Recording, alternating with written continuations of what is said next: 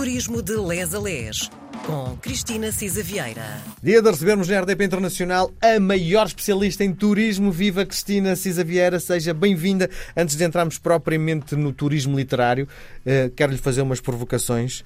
Um, há dias eh, embarquei para Paris, fui fazer emissão uh, em Paris, no dia em que o Benfica jogou com o Paris Saint-Germain, e achei a chegada a Paris, correu tudo muito bem. 15 minutos depois de ter chegado, já estava com as malas pronto para apanhar o meu táxi.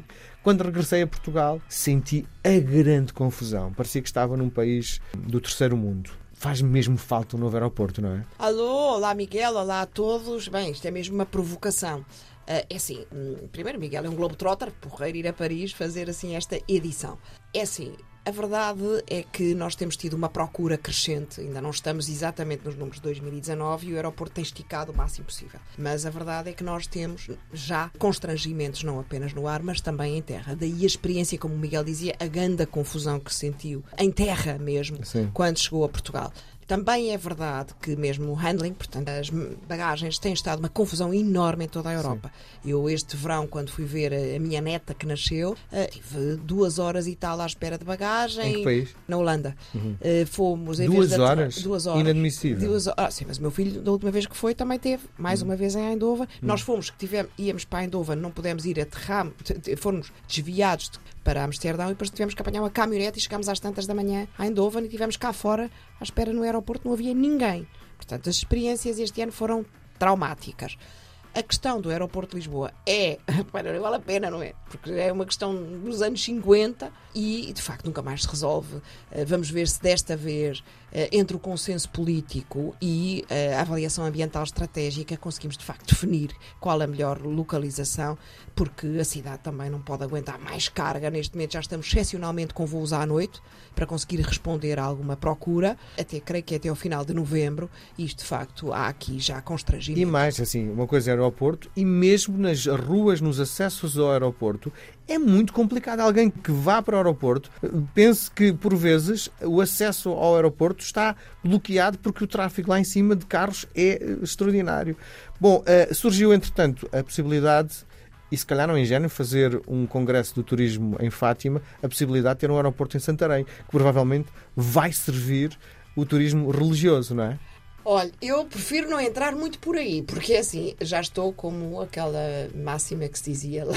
Mas não gosta de Santarém? Não acha que seja uma boa escolha? Não, não percebo muito bem como é que se faz depois a passagem. Tem que haver vias alternativas para chegar e para distribuir o trânsito, designadamente para Lisboa, não é? A um está congestionada, a 8 também, enfim, não terá capacidade para descarregar, portanto, há uh, ainda outro tipo de limitações. Uh, neste momento, o que me parece é que tem que ser tomada uma opção definitiva. Já tivemos várias, já foram investidos muitos milhões em estudos uh, e uh, Santarém tem uma centralidade, enfim, mas Fátima é muito acessível também pelo Porto, pelas Pedras Rubras, não é? Ou pelo Francisco Sá Carneiro, porque de facto, eh, repare, nós estamos, chega-se a Fátima, do, do Porto a Fátima também é hora e meia, ou coisa que o valha, não é? Uhum. O que não é nada em voos transcontinentais, não é nada para o turismo religioso, assim flua bem. Uh, de Lisboa também, portanto, esse não foi o grande condicionamento para o turismo religioso. Portanto, a centralidade de Lisboa eh, parece-nos evidente, porque realmente distribui bem para o sul e para o norte, etc. O aeroporto do Porto também. A existência de um outro em Santarém. Vamos ver, eu não faço ideia. Uh, nasce assim o que é que a avaliação ambiental estratégica que está sobre a mesa uh, vai dizer relativamente a Montijo, Alcochete e agora Santarém também a ver se efetivamente há uma decisão que possa ser tomada. Nenhuma decisão vai ser isenta de críticas. Com Nenhuma. certeza. Tem-se hum, debatido, enfim, há exaustão e compaixão a melhor localização em razão de muitas variáveis. Sim. Bom, o que é que está a ler? O que é que eu eh, estou a ler? Deixe-me cá ver, eu estou a ler dois livros ao mesmo tempo. Um mais de pendor religioso, por uhum. acaso, Faz sentido, uh, né? Congresso em Fátima. Eh, pois. E outro, ainda estou nos Maias, vou-me divertindo a ler os Maias e depois estou a ler muita mais literatura técnica, que Sim. é uma grande chatice. Sim, eu faço esta pergunta porque vamos voltar ao turismo relacionado com os grandes autores, não é? Porque há uma ideia inacreditavelmente bem feita, bem pensada, um, promover o nosso destino com base naquilo que os nossos escritores fizeram.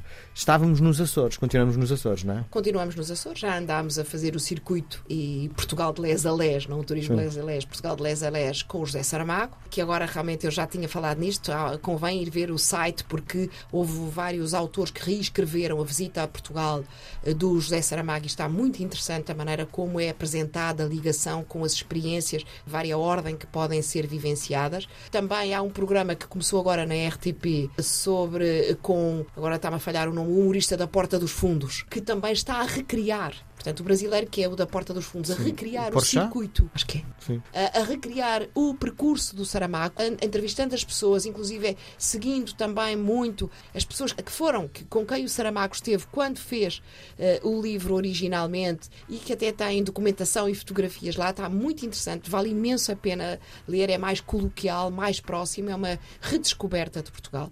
Tivemos também já com vários outros eh, autores, tivemos a viagem na, na, minha terra do Garrete, tivemos com essa de Queiroz, tivemos com Fernando Pessoa e chegámos aos Açores. Já falámos, de facto, já tivemos no Grupo Central e no, no Grupo Ocidental também no Corvo, porque falámos do Raul Brandão, que não sendo açoriano, é de facto eh, um expoente máximo da escrita açoriana. Eh, já falámos do Antero de Quental, eh, já falámos da Natália Correia, já demos nota também de que há muitos ilustres não só nesta antigos, mas até uh, de figuras do espetáculo como a Kate Perry, o Tom uh, Hanks, a Nelly Furtado, que são uh, descendentes de açorianos, e estávamos de facto a cruzar a literatura como fazemos sempre com a paisagem e com o que a, a, terra nos tem para mostrar e porque é que estes autores estão ligados e fortemente ligados à terra. Vamos deixar Vitorino Mésio, o expoente máximo, para o último circuito, uh, para o último programa, porque eu acho que ainda temos uh, mais para dizer e para fazer.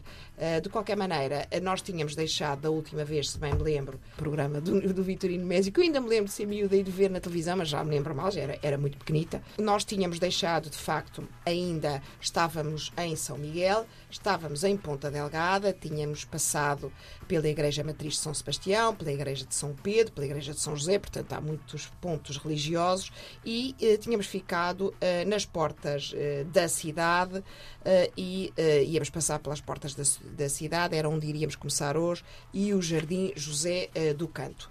Não sei, Miguel, se faz, falamos ainda das portas da cidade falamos, fazemos, tem, sim, temos mais um sim. bocadinho. Pronto, as portas da cidade é um só é um apontamento que deixamos aqui. Situam-se perto do mar, em plena Avenida Marginal.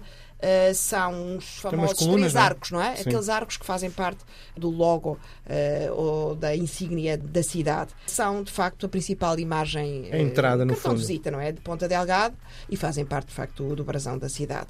Uh, é interessante porque foram movidos para esta praça para ficarem como monumento na Avenida Marginal, que foi construída entre 1940 e 1950. Não estiveram aí. No início encontravam-se junto ao antigo cais e datam de 1783.